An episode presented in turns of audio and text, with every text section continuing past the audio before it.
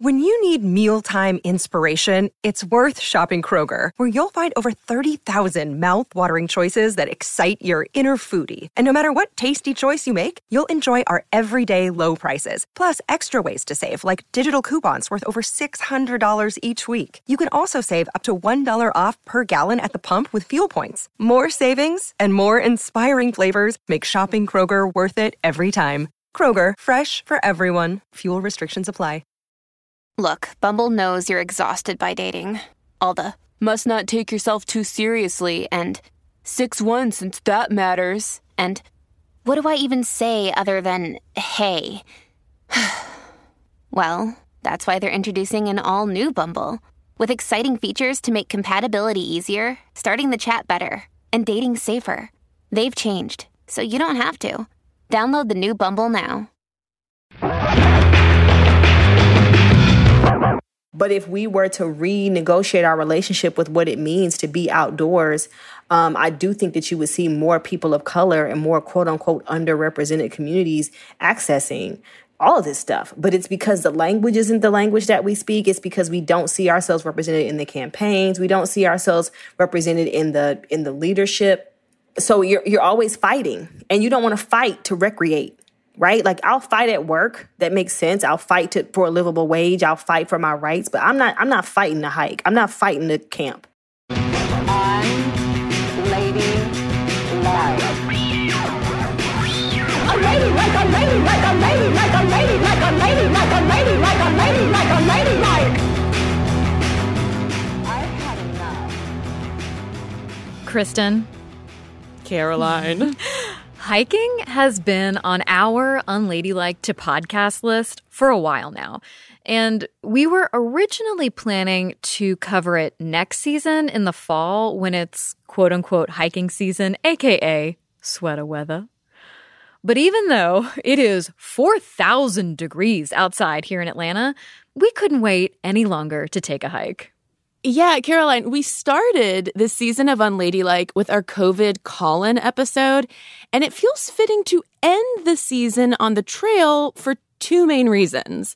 One, getting out into nature has been especially important for a lot of us mental health wise during quarantine. And two, when Christian Cooper's life was threatened while birdwatching in Central Park in late May, it set off a racial reckoning around who gets to belong in the great outdoors. This episode, we're exploring that duality of the outdoors and hiking trails specifically as sites of both healing and pain inflicted by white supremacy and everyday racism. Our first guest, Carolyn Finney, is a cultural geographer and the author of Black Faces, White Spaces Reimagining the Relationship of African Americans to the Great Outdoors. She's going to give us a lay of the problematic land and illuminate the connections between Black identity, nature, and representation. Part of the issue around representation is that in the mainstream, right? Whether it's the media, whether it's curriculum in colleges and, and high schools, whether it's in the books we buy in the nature section, it's who actually, whose stories are we telling? Who are we making space for? The diversity of experience. There's always been Black joy in the outdoors. And part of the problem is that that's not the story. We're often not in the story at all. It doesn't, you know, that's the problem around representation, right? Then we cross paths with Kenya and Michelle Jackson Saulters, the founders of Outdoor Journal Tour. It's a program that combines hiking with journaling and meditation. But Michelle jokes that's exactly the type of outdoorsing that hardcore hikers love to drag. Because the outdoors is for bagging peaks and, you know, hiking all the miles and doing the extremist shit that you can do and uh, be alive. It's not for feelings. or a casual walk in the woods. now, to be clear, Michelle is being sarcastic there, but she and Kenya are serious about the healing power of hitting the trail. So, we're going to talk to them all about that. And then later, they get real with us about being on the receiving end of the outdoor industry's recent awakening and navigating the tricky terrain of performative activism. All to find out What happens when black women take a hike? My major passion is talking about land, belonging, identity. Because, you know, without place, how do we exist really? It tells us a lot about who we are. Carolyn Finney's passion for studying those connections between identity and geography is rooted in the literal land she grew up on. Her parents had left the Deep South back in the 50s as part of the Great Migration of Black families seeking safer havens up north. They were hired to take care of a 12 acre estate that belonged to a wealthy Jewish family in Westchester, about 30 minutes outside of New York City. This is where Carolyn called home. It's got a swimming pool and a small pond and vegetable gardens, fruit trees, just a really woods. It's just a stunning piece of property. And so my parents ended up living here and taking care of that property full time for almost 50 years. The owners only came up on the weekends which meant that me and my brothers had run of this out place like it was our own private park. So, you know, we all knew how to swim by the time we were seven years old because there was water on the property. We were biking. We were out in the woods. We were outside all the time. We played outside. This was the 60s, 70s, into the early 80s. Carolyn was surrounded by nature and white wealth. Hers was the only black family in town, and that fact was thrown into stark relief when Carolyn was nine. She was walking home from school, backpack slung over her shoulder, when a police officer patrolling the neighborhood stopped her. And he wanted to know where I was going. And I gave him the address. And he looked at me and said, Oh, do you work there? And I remember thinking, you know, I'm nine. Like, that's some crazy, what? You know? And I said, no, I live there. And he let me go. And I went home and told my parents what happened. My father got very angry, called the police station basically gave him hell and said, you know, not to bother me or my brothers again. And they never did. But as an adult, this is a, a, story many of us now have heard over and over and over and over again from Black people around the country getting stopped doing regular activities, sometimes just trying to get into their own house, you know, mm-hmm. and being challenged for being there, especially if it's a beautiful area, a considered beautiful area, uh, a rich area we're kind of out of place there. And I think about that a lot. In her book, Black Faces, White Spaces, Carolyn unearths the history of that out of placeness and how racism treats Black Americans like outsiders to the outdoors. For instance, that pristine 12 acre estate is now preserved in a land trust, but there's no record of those 50 years that her parents spent taking care of it. They were just erased. But Carolyn's childhood love of exploring the great outdoors endured. In her 20s, she and her husband embarked on an international backpacking trip as a last ditch effort to save their young marriage. That's the trip that changed my life. So that backpacking, that hiking up Mount and getting lost on Mount Kenya, that um, finding ourselves camping on the coast of the Sinai in Israel, being in Rajasthan in India, like I can just, there were so many moments where, and not every moment was about being outside, but a lot of it was, right? Being in these places I'd only seen pictures of in books, and suddenly we were there. The marriage didn't work out, but Carolyn had fallen in love with adventure travel, with one exception. I didn't do backpacking here in the United States. That actually didn't draw me, and it didn't draw me in part because I'm black and going there's certain places in the United States I, I couldn't imagine in the 80s or 90s that I would go backpacking by myself. I, I'm just going to say it. Even after five years of backpacking through Africa and Asia and living in Nepal, Carolyn hadn't entirely shaken her unease about roughing it in America. One specific incident confirmed those initial misgivings. Yeah, it happened when Carolyn was hiking Mount Baker outside Seattle with some white friends. It was a chilly trek, so she was wearing a colorful shawl she'd bought while backpacking in Nepal. When she and her friends reached the mountaintop lodge, Carolyn headed straight for the fireplace. I was standing there with my backside to the fire. I had the shawl wrapped around me, and there was an elderly white woman, I would say at least in her 70s, gray hair, you know, and she'd been staring at me what I thought was pretty hard, not mm-hmm. unfriendly, but just staring. Mm-hmm. And then she jumped. And I think what happened was well, how I took it, because I moved, you know, I moved and she jumped.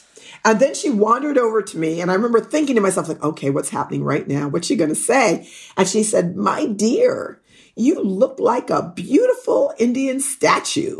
and it was the thing that I'd say to people was, no, she didn't threaten me. She didn't challenge my right to be there. What she did do, and for me, what did happen in part was that she didn't think I was real and she thought I was Indian. And for me, that's a, it, it's, it was both funny. There was a compliment embedded in that, but she also didn't think I was real. Carolyn wondered, has this person ever seen a black person hiking?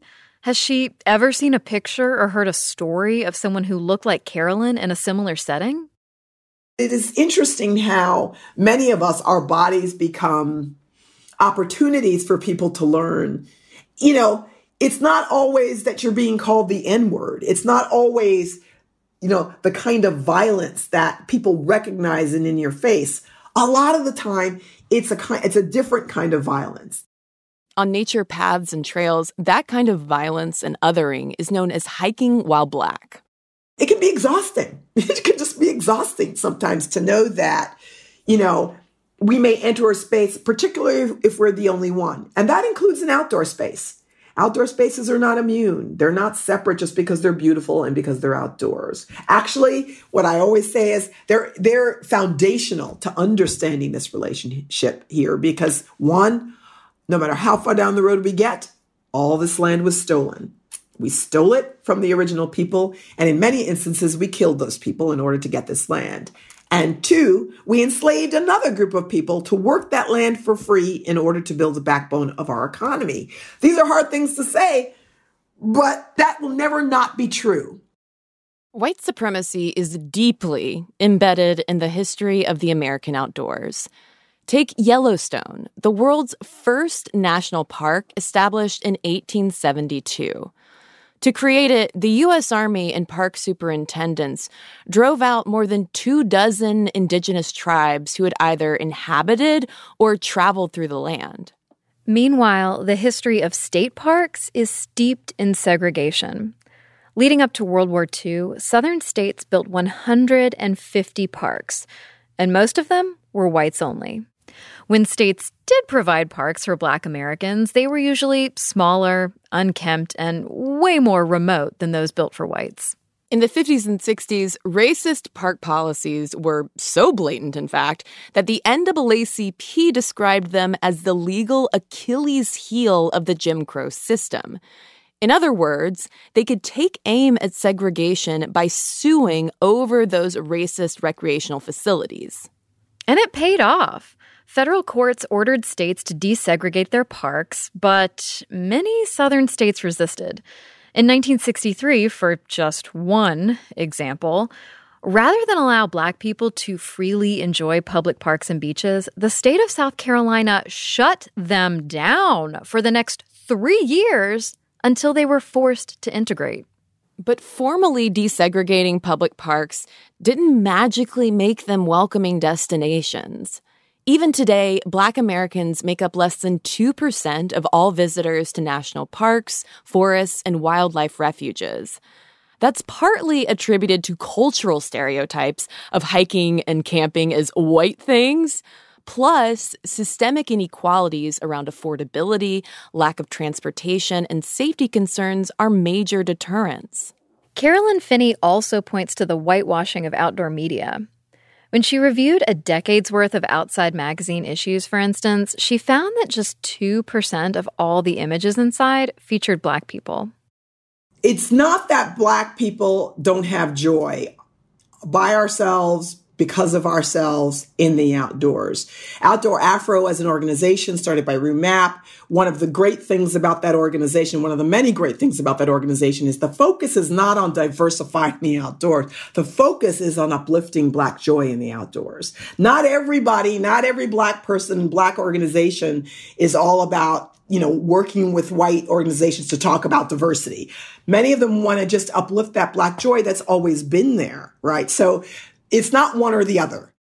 In prepping for this interview with you, I started thinking about uh, Cheryl Strayed's book, wild and that moment when it was like white ladies hiking to find themselves just like became a, a thing.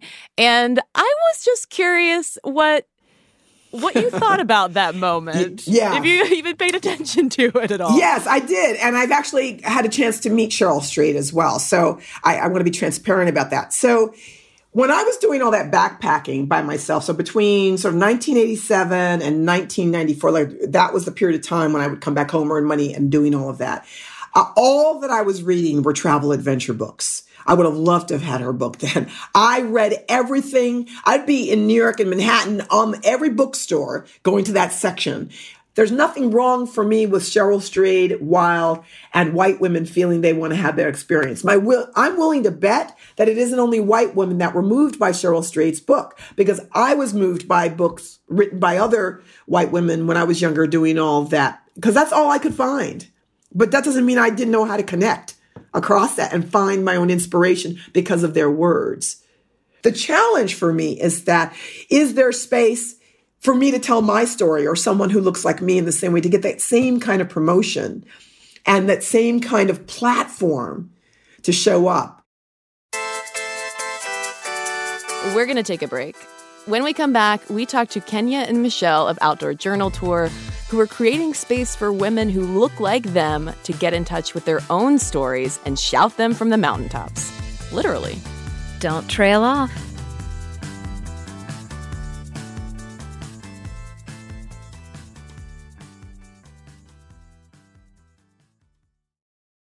This episode is brought to you by Reese's Peanut Butter Cups. In breaking news, leading scientists worldwide are conducting experiments to determine if Reese's Peanut Butter Cups are the perfect combination of peanut butter and chocolate. However, it appears the study was inconclusive, as the scientists couldn't help but eat all the Reese's. Because when you want something sweet, you can't do better than Reese's. Find Reese's now at a store near you. Hey, it's Ryan Reynolds, and I'm here with Keith, co star of my upcoming film, If, only in theaters, May 17th. Do you want to tell people the big news? All right, I'll do it. Sign up now and you'll get unlimited for $15 a month in six months of Paramount Plus Essential Plan on us. Mintmobile.com slash switch. Upfront payment of $45 equivalent to $15 per month. Unlimited over 40 gigabytes per month. Face lower speeds. Videos at 480p. Active Mint customers by 531.24 get six months of Paramount Plus Essential Plan. Auto renews after six months. Offer ends May 31st, 2024. Separate Paramount Plus registration required. Terms and conditions apply if rated PG.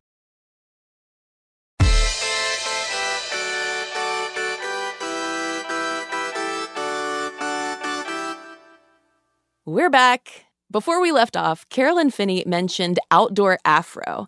It's one of a number of groups and events, including Black Girls Trekkin' and Black Birders Week, led by Black women to reclaim the great outdoors for recreation and self care. Which brings us to our next guests, the delightful founders of the Outdoor Journal Tour. A few years ago, married couple and fellow Atlantans Kenya and Michelle Jackson Saulters founded the Outdoor Journal Tour, or ODJT. They take groups of women on hikes and lead them through introspective journaling and mindfulness meditations. And the goal is to provide a safe space outdoors for women to heal and just be together. The idea emerged out of Kenya's own efforts to work on her mental health around 2016 i was dealing with some pretty heavy like um, anxiety and depression. Uh, michelle and i had recently gotten married and we had bought a, a home and like we were in this space where everything should have felt great and it just didn't you know to get out of her funk kenya decided to go for a hike and do some meditating with michelle and a friend of theirs now, here in Atlanta, you don't have to go far to get into nature, but more often than not, that nature is entwined with the legacy of slavery, racism, and the Civil War. So, Stone Mountain, for instance, is known as the birthplace of the modern KKK, and etched into the side of it is the largest Confederate memorial in the South. But Stone Mountain also has miles of beautiful trails, which is why Kenya headed there. So I'm going to go and hike this mountain. I'm take three or four people with me and we're going to go up. And I created like this really short activity. Now that I think about it, this whole activity plan, but it was very short. And there was a meditation um, with it as well. And so we go up there with the three of us and we close our eyes to do a meditation and when we open our eyes. Okay, Michelle, go. Is that my cue? like I wasn't ready. Um, no, okay. So when we opened our eyes, there were two women that had joined us that we didn't know. And it was kind of weird because we don't know you. Why are you sitting with us? This, you know, it's, it's just strange, right? But they were really friendly and we're just like, you know, we want to join this program. It looks so um, it looks so amazing. They were both black women as well. Um, and they pretty much were like, we don't see other black women outside doing this sort of thing. We really would like to be a part of this program. And Kenya and I are kind of looking at each other like, what program? Because, you know, this isn't a program. This is just us like hanging out outside. But, you know, I just was thinking, I was like, no, it totally is and could be a program. It was a hiking meet cute. Kenya and Michelle decided to create an official program, and within a few months, they held their first outdoor journal tour event. And just like during the first outing, their group attracted the attention of another hiker passing by. And we had a pretty good sized group, and it was this woman, and she had like two or three kids with her because she started talking and like about her mom, I think, and just was completely started crying and this whole thing. And it's like, okay, this is definitely a thing. Like we need to do more of this. Like we need to create a space where where women can be seen and heard and have an opportunity to just, you know, get whatever that is off their chest. So, walk us through a a typical group excursion and sort of what the goal is for you two kind of going into it? So we have a really simple simple goal. I mean of course we have logistics like we're going to move our bodies for this amount of time or for this this mileage or what have you. But our goal is always to create sacred space. Women really need that. And so our goal is always just to help people feel safe and seen and connected because of our particular demographic. You know, we're women of color. We live in Atlanta. We live in the city of Atlanta. We are city girls. And because of that, we get people that normally don't have a hiking background or an outdoor activity background. So a secondary or tertiary goal is sometimes exposure. You know, like, hey, did you know this park was 30 minutes away from your house? Did you know this park was 45 minutes away from your house? Did you know that you could get quiet and you would be able to like, you know, connect with yourself? Did you know that you could journal and feel better? Did you know that meditation could make you calm down? That's also a goal. But our primary goal is always just allowing women to come someplace and be seen and heard and safe Kenya and Michelle recognize the power of combining hiking, journaling, and meditation as part of their mental health care and as a way to help break down barriers. Number one, there's a huge stigma for mental health care, especially in communities of color. Number two, there's lots of situational mental health concerns that women are dealing with, um, things like breakups, things like transition to motherhood, um, transition into marriage, new jobs, job loss, that kind of thing. That can cause like anxiety and depression that may not need to be treated by like a psychologist or or medication, but just just kind of like that fog that you get in your head because something new is happening or something old is ending. And I wanted to create like a lower barrier to entry for like formalized mental health care and not like mm. a substitute, like not at all, because I take meds every day and I, and Michelle, you know, is in therapy and I'm looking for a therapist. So we're definitely advocates of that. But we wanted women just to feel like they could get a breath. And when we started doing research, we realized that meditation, journaling, and exposure to like direct sunlight, vitamin D, which is between the um, hours usually of 10 a.m. and 2 p.m., were the top three things that were recommended by psychologists of what to do to kind of take care of yourself and, you know, self care. On a typical hike, Kenya and Michelle start with an icebreaker. Say your name and your superpower. Then Kenya leads a guided meditation, sometimes prepared and sometimes a flow she comes up with in the moment. Being able to meditate with them and offer some form of almost like prayer on their behalf really feels like a privilege. You know, all of it feels like a privilege, to be honest. The things that the women disclose to us when we're outside, you know, the things that they uncover, the catharsis, the release. Um, I always feel like so like honored, like, wow, like, you know, I, you know, you shared this with us. You shared this with me. You shared this with these women, and I got a chance to witness that. Are there any examples you can share of sort of those breakthrough moments that have happened on a hike? One of our hikers who's been with us for quite a, a, a while, um, about a year or so ago, talked about um, a molestation that she had had by a family member, an, um, an uncle. She shared that with us on top of a mountain, you know, and there were, you know, probably a hundred women out there and she kind of released that to us and let us know that she was healing from that. And this is an older woman, you know, so she's been kind of holding and carrying this for, I would probably say, 40 years or more.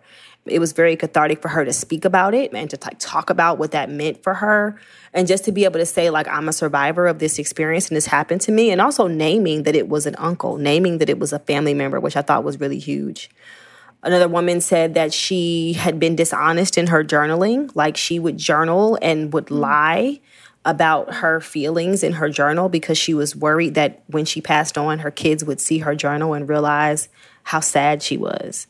And she didn't want them to know how she was really feeling. And, um, you know, through that conversation, we kind of encouraged her to, like, girl, at least be honest in your journal. Like, you, if you want to put on a smiling face with, for your kids, we get it but like can you at least like push yourself to be honest in your journal you know because that's your space with you and you need some place to be authentic? Do you think there's something about the setting of being outdoors in nature on a mountaintop that kind of facilitates that catharsis? Absolutely. And you know i it's part of the reason why we do that model hike journal meditate is because as we're hiking, you know, there is a physical release that happens and there's a physical exhaustion that happens too. And when you are physically exerting yourself, you don't have that same filter up emotionally and maybe are a little bit more open to putting words to things or even just receiving, being more open in general, and just feeling like you are a part of a much bigger whole being in a place that's that's beautiful and maybe some place that you've never seen before or, or some place you never thought you would go before. And to be there with other women and having similar experiences there is safety in that. There is a belonging in that is maybe a better word. And it just really allows for people to have a, a higher level of freedom. We're going to take a quick break when we come back, Kenya and Michelle keep claiming their space in the midst of an outdoor industry grappling with its own race problems. Stick around.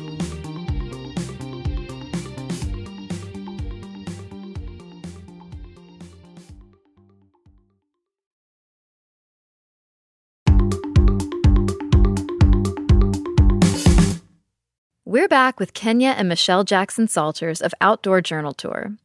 When they initially started ODJT, they wanted to provide access to safe spaces for all women.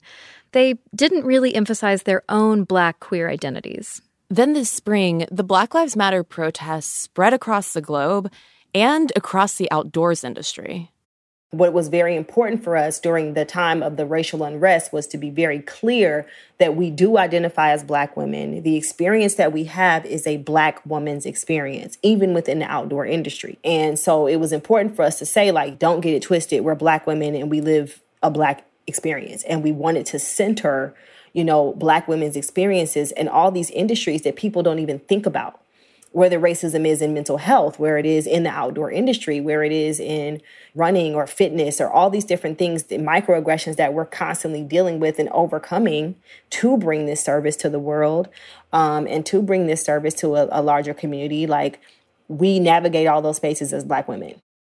During the last week of June this year, Kenya and Michelle organized a week long digital event called We Hike to Heal Focus on Black Healing. They featured daily stories from Outdoor Journal Tour members that included a set of journaling prompts, a guided meditation, and encouragement to get outside. With everything that was happening in the country, with the racial unrest and just all the injustices that were happening, everything was very heightened. Um, so we wanted to have a week dedicated specifically to honoring Black healing.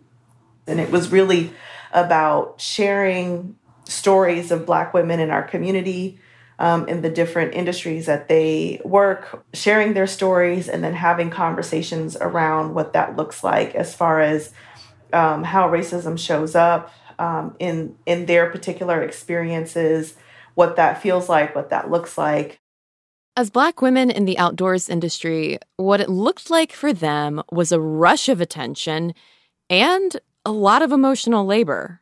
Yeah, so major environmental groups like the Sierra Club formally disavowed their racist figurehead, John Muir, and the Outdoor Industry Association publicly acknowledged its own role in perpetuating systemic racism. The reckoning also prompted outdoorsy brands to suddenly beat down Kenya and Michelle's doors to feature them on their social media. There's been a lot of conversation lately about um, performative activism and i'm just wondering what what y'all have noticed around that like in the realm of the outdoors industry or even just outdoor culture? Oh man. That is a loaded question. Um you know honestly it has been it has been tough. Personally, I have had a lot of realizations. What I mean, um, these real personal realizations I've had is that I have absolutely shown up as the safe black person in many spaces. And I don't know that I was doing that consciously. I think that it was just a coping mechanism. Um, like I said, I've worked in corporate America since I graduated from college. I'm used to being in predominantly white, male driven spaces, and you just learn how to show up. Um, you learn what works and what doesn't. And so when all of this was happening, I had that just really just ugly realization that I was showing up in that way. I almost felt like I you know, shot to the opposite end of the spectrum. Like, fuck all of this. I'm not doing anything anymore. I'm not being polite. There's no more sugarcoating. I'm just going to do and say exactly what I want to do and say. And of course, you know, as I try to adapt and figure out who I want, you know, what I'm showing up as. Um, but when it came to our sponsorships, I just, I realized that it is all performative. All of it is. So, for example, Kenya and Michelle had been trying to get featured on REI's social media for years. And it just never seemed to work out. There was always, you know, some reason as to why it couldn't or didn't work out. And all of a sudden, you know, especially after um, the murder of George Floyd, now all of a sudden they've got extra money in their budget and they want us to talk to the social media people because they want to highlight us. And I mean, yes, we appreciate that because, you know, let's be honest, we still live and work in a capitalistic society and they have a huge platform. But the idea that we are now, you know, appropriate for your social media is infuriating. Other companies, like the footwear brand Merrell, who Kenya and Michelle say they hmm, mostly love to work with, still don't know how to manage racism when it manifests in their own social media backyards. For example, when there's a post about, you know, us or one of the other black ambassadors, there's a lot of backlash, a lot of trolls um, that come out and have the nastiest shit to say. Um, and quite honestly, they still haven't figured out how to respond to that. Their go to is to either delete the comments or not respond at all. And neither one of those things feel right. You know, like if you're going to stand for us, if you are standing for, you know, justice, equity, diversity, and inclusion, then these are the moments when you have to be uncomfortable as well. Um, and you have to make those statements and stand behind them and not just put it out there and, you know, then duck as the shit starts to fly. It doesn't come off well. It just comes off as, you know, you're being tokenized. I'm curious, do you feel like the centering of white people's stories and imagery about the outdoors bolsters some of this racist internet hate that y'all are getting? Absolutely.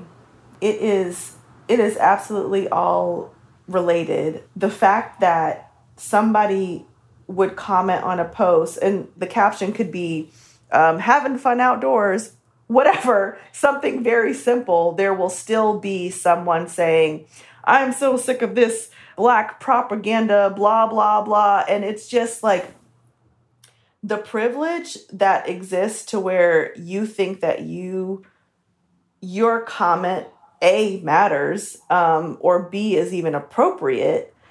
You know, just, I won't even get into it, but just really like so dismissive because it doesn't fit into what they believe is the outdoor industry. And the fact that anyone would drop in what they're calling politics into this mix is inappropriate. But it's only politics because it doesn't affect you on a daily basis, right? Because for me, it's surely not politics, it's my daily life you know we're talking about all of all of the things sort of happening in in the industry in this moment of uh, racial unrest but i also wanted to ask about just the very spaces that the hiking, you know, your hiking has taken place. You know, the the first unofficial uh, event that you all had took place on Stone Mountain, which is, of course, a giant Confederate monument, and a lot of the activism has been, you know, focused around uh, monuments and the iconography of these public spaces. And I was wondering how how that intersects with the the healing process that you all are facilitating? Oh, welcome to the South. there are not very many places that you can go that do not have that history. It's a part of living in the South. And I, for me, um, having a hundred mostly black women, I would say 80% black women, um, on that mountain, for me, it's taking that space back. It's showing up and saying, you know, we belong here just as much as anyone else. And, you know, we'll use this space in a way that benefits us. Definitely. As people of color and nature lovers, we're not going to just go someplace else. Like, no, we're not going to divest. We're not going to stop going to Stone Mountain. We're not going to stop going to these places because my ancestors literally died on this land. They died to be on this land. And so it is my birthright to be here. And we are reclaiming this land in the spirit of the people who lost their lives on it. Because this is a part of the reason why we do what we do, the way we do it, and where we do it. We're always thinking about that um, because it's important to us um, to kind of make that statement to to Georgia and to every to everyone else that gets a chance to come with us. Fuck yeah, Kenya.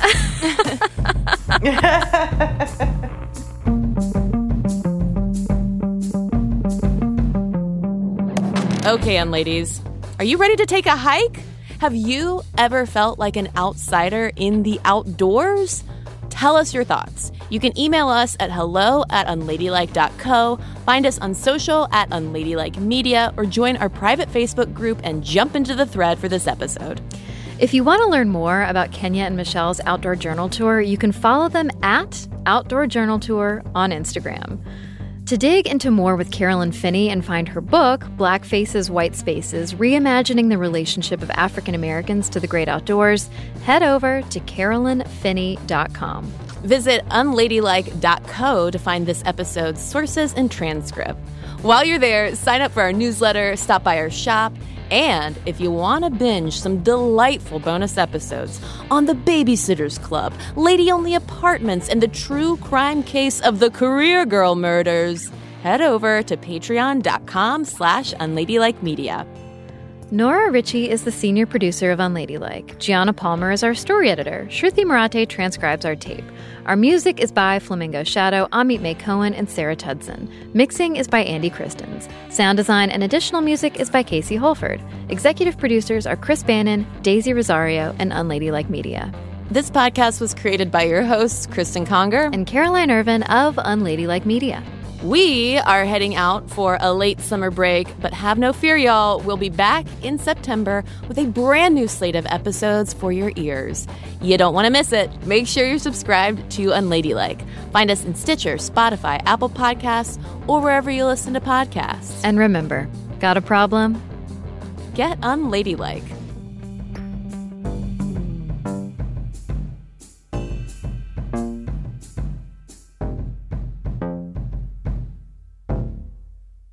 Of all visitors to national parks, forests, and wildlife refuges.